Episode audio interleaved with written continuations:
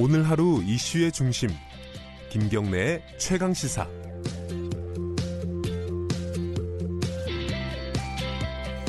네, 지난달 말에요. 이, 그런 기사가 굉장히 크게 여러 언론에 실렸습니다. 200년 동안 베일에 쌓여 있던 비밀의 정원 성락원이 일반에게 공개됐다. 뭐 이런, 이런 기사요. 저는 안 가봤는데 서울에 있는 거고요. 이게 서울 성북구에 있는 어떤 공원 정, 정원이라 그러는데 조선 시대부터 내려왔던 아주 어, 귀중한 문화재다. 뭐 이런 얘기도 있었고요. 그런데 최근에 이게 근거가 없다. 이게 무슨 문화재인지 사적인지 이런 근거가 없다. 오히려 해방 이후에 만들어진 뭐 그런 거다라는 주장도 있고요. 이게 어떻게 봐야 될지 모르겠습니다. 그런데 왜 문화재 사적 이런 걸로 지정이 됐을까요? 자, 한국문화유산정책연구소 황평우 소장님 연결해 보겠습니다. 안녕하세요.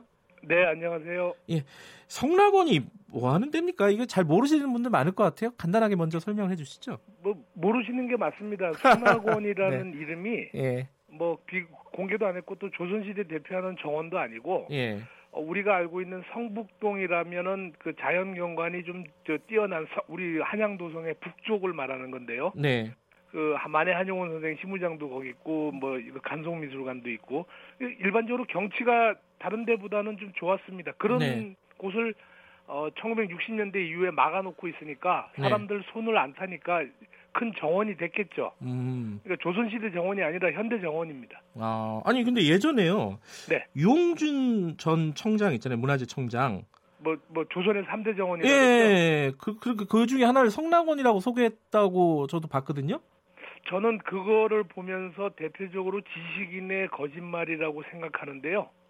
어, 제가 그 얘기 들었을 때 아니 그렇다면 우리 저 저 해 남에 있는 금세동은 어떻게 할 거냐? 어. 그러니까 금세동은 일반 우리 청취자분들께서 모르시는데 몰라요. 저도 처음 듣네요. 윤서 이제 물론 거기도 공개를 안 해서 그렇지만 예. 개인 소유주인데요. 굉장히 예. 어마어마한 면적입니다. 면적에 어허. 그 윤선도 아시죠? 네. 그 집안들이 호연지기를 길렀던 자연과 어울려진 그야말로 어, 한국의 대표적인 정원이고 또 소수회원, 부영정 이런 게 우리나라 정원이지. 음흠. 그 정원에는 또 철학이 있어요. 음흠. 자연을 최소한 그 네. 거르지 않고. 근데 성나고는 어, 1960년대나 정확하게 50년대 뭐 신문 기사에도 나오지만 그 이후에 만들어진 공원이에요. 예. 아니 그런데요. 잠깐만요. 그러면 네. 하나씩 좀 따져볼게요. 네네. 어 이게 1992년도에 문화부가 네. 성락원을 사적 378호로 지정을 했단 말이에요. 네네네. 근데 그때 사적으로 지정을 지정을 할 때는 뭔가 근거가 있으니까 지정을 했을 거 아닙니까? 아니요. 제가 지정 보고서를 예. 어, 이게 11년 전에 거기서 좀 불미스러운 사건이 있어서 제가 추적하면서 관심을 가졌는데요. 예. 그때 아마 KBS에 있는 기자분하고 같이 이제 취재를 했었는데 어. 그때 당시에 이제 10년 전에 그 지정 보고서를 봤더니 네. 철종 때 2조 판서를 했던 심상응의 별서 예.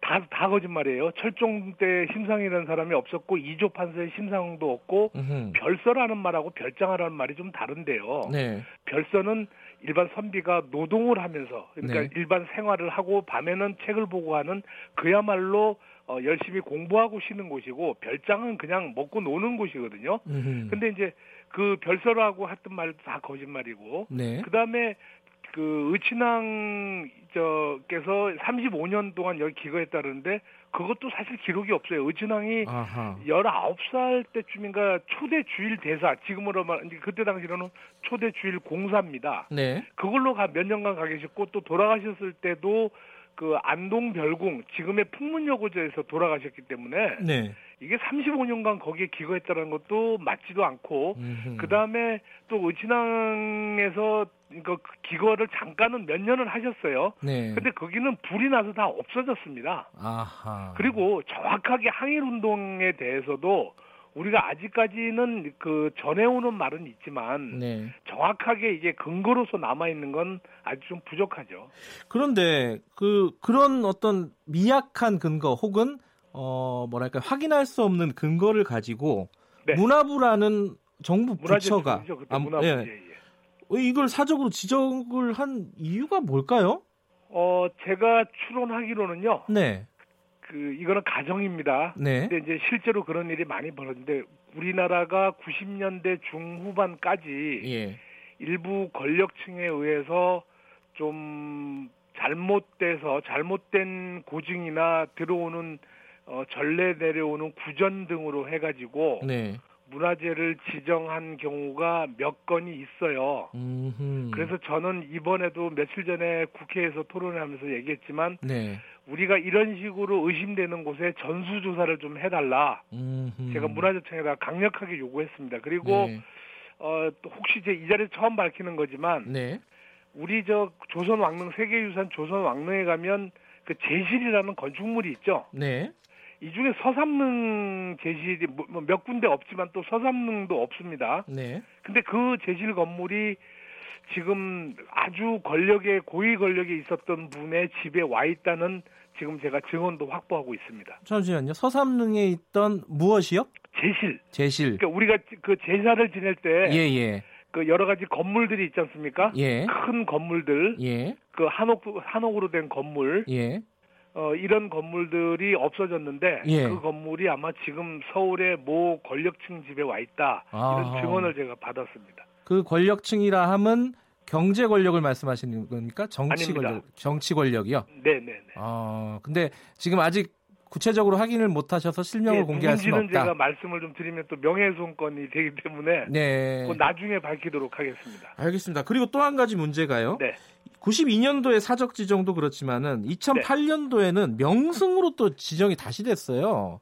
그렇죠. 이거는 그렇... 뭐예요? 아 이게 뭐냐면 네. 92년도에 사적 및 명승으로 지정이 됐습니다. 네. 근데 이게 문화재 보호법에 우리나라 문화재 명칭에 사적 및 명승이라는 명칭이 없어요. 음흠. 법률에 없는 이름을 명칭을 이제 사적 및 명승으로 지정을 하고 나니까. 네. 근데 이제 문화재청에서는 요즘 또 거짓말을 하죠. 사적으로 지정했다는데 분명하게 사적 및 명승 아하. 법률에도 없는 거를 지정해 놓고 예. 문제가 될 것 같으니까 사적으로 지정했는데 예. 이제 사적이 아니니까 명승으로 바꾼다. 이 문화재청 발표가 전부 거짓말입니다.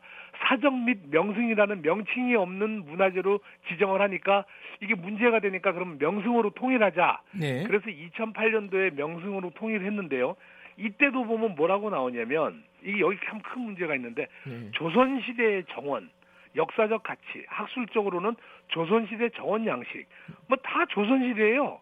그래서 어 이게 그리고 나머지는 뭐 북악산을 대상으로 해서 경사지에 워치하고 이런 게 있는데 이건 얼마든지 쓸 수 있거든요. 그래서 네. 제가 조선시대 정원이 아닌 이 연구 용역에 얼마를 준지를 모르겠지만 이 의견에 따라서 했는데 문제는요. 네. 여기에 책임 연구원을 했던 분이 아마 국회 앞에 가신 분들은 알겠는데 그 학생들이 3년간 정도의 1인실 하고 있는데 자기가 했던 연구 용역을 무단으로 이 담당 책임 연구원이 어 다른 데다가 거래를 했다. 그다음에 또 연구비를 횡령했다. 이런 식으로 해서 1인실을 아마 지금도 하고 있는 걸로 알고 있습니다. 음흠. 이런 분이 책임 연구원으로 해 가지고 어, 연구 용역을 한 거를 그때 당시에 또 문화재위원이었어요. 아, 예. 전문위원이었는데 전문위원이 조사하고 난 다음에 위원회에 올려서 통과 만장일치로 통과를 한 거예요. 그러니까 자기가 조사한 거를 자기 위원회에서 조사해 가지고 통과시킨 거죠. 음. 굉장히 이런... 석연찮은 부분이 많군요. 네? 석연찮은 부분이 많아요.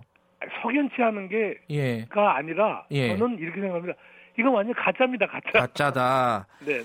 근데 여기에 그 성랑원을 네. 복원하는데요. 예산이 네. 27억이 들어갔다는 보도도 나오고 있어요. 아, 아닙니다. 더 들어갔어요? 27억이 아니고 56억이에요. 아, 그래요? 이 그저 그 KBS의 보도가 그렇게 나갔는데 네. 제가 그 기자님한테 어저께 다시 수정 자료를 줬어요. 왜냐면 네. 기자분들도 56억이 좀 정확 하지 않다 그래서 제가 이제 자료를 다시 취합해서 드렸는데 예. 이게 56억을 27억 56억을 해버리면 또 문제가 되니까 일단 줄여서 발표를 한 건데 그러니까 오히려 기자분이 양심이 있는 거죠. 근데 음. 제가 다시 수정을 해줬습니다. 56억이고 음. 문제는 어저께 문화재청에서 해명 자료를 내면서 그 보도에 나간 27억은 토지 매입비다. 음. 그러니까 돈을 안 썼다 이렇게 얘기를 하는데 그럼 그 전에 29억 쓴 거는 허위로 쓴 거는 왜 말을 안 음. 하는 거예요? 예. 그죠? 그리고 이 토지 매입비도 좀 의심이 가는 게 거기가 지금 경매로 넘어가 있는 넘어갔거나 부분적으로 넘어간 게 많거든요. 네. 그래서 지금 토지 매입의 구체적인 지번이 뭐냐? 음. 이게 경매로 넘어간 거를 또 사는 거냐? 네. 그래서 이제 이 부분에 대해서도 다시 지금 저 조사를 하고 있습니다. 아 그러면 지금 소장님 말씀은 네. 이 문화재 지정 자체를 취소를 해야 된다라는 주장이신데 이 부분에 대해서 문화재청의 입장은 뭡니까? 들어보셨습니까? 뭐, 아니 그래도 정원으로서 유지하고 있냐 있지 않느냐. 음.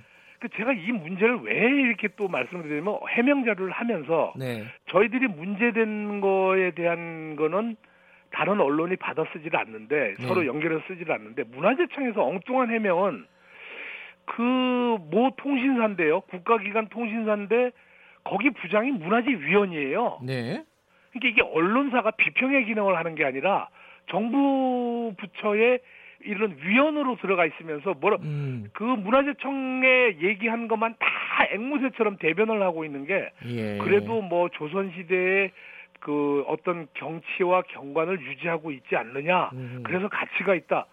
거기에 역사적인 가치. 문화재를 지정할 때는 분명히 아까 조금 전에 말씀드렸던 예. 대로 철종때 이접한세, 별서, 뭐 의친왕, 이강공 다 이런 걸로만 했거든요. 그다음에 조선 시대의 정원이라 그랬는데 예. 그러면 세 가지가 전부 다 아니지 않습니까? 네. 그러면 지정 취소를 해야 되는데 이런 거를 그대로 다 받아 쓰고 있는 저는 알겠습니다. 언론도 예. 문제입니다. 예, 이 부분 굉장히 흥미로운 얘기들이 많이 숨어 있네요. 예. 다음에 네. 한번 좀 기회를 가져봤으면 좋겠습니다. 고맙습니다. 오늘 말씀. 네, 감사합니다. 한국문화유산 정책연구소 황평우 소장입니다. 소장이었습니다. 굉장히 흥미로운 부분이 있네요. 언론, 권력, 그리고 문화재 관리하는 담당 부처들의 어떤 네트워크라고 할까요? 커넥션. 이 부분은 조금 더 취재가 좀 필요한 부분인 것 같습니다. 자, 5월 31일 금요일 김경래 최강시사는 여기까지 하겠습니다. 아, 누가 이런 문자를 보내주셨네요. 최저임금이 아니라 최고임금 인하를 논의해야 된다.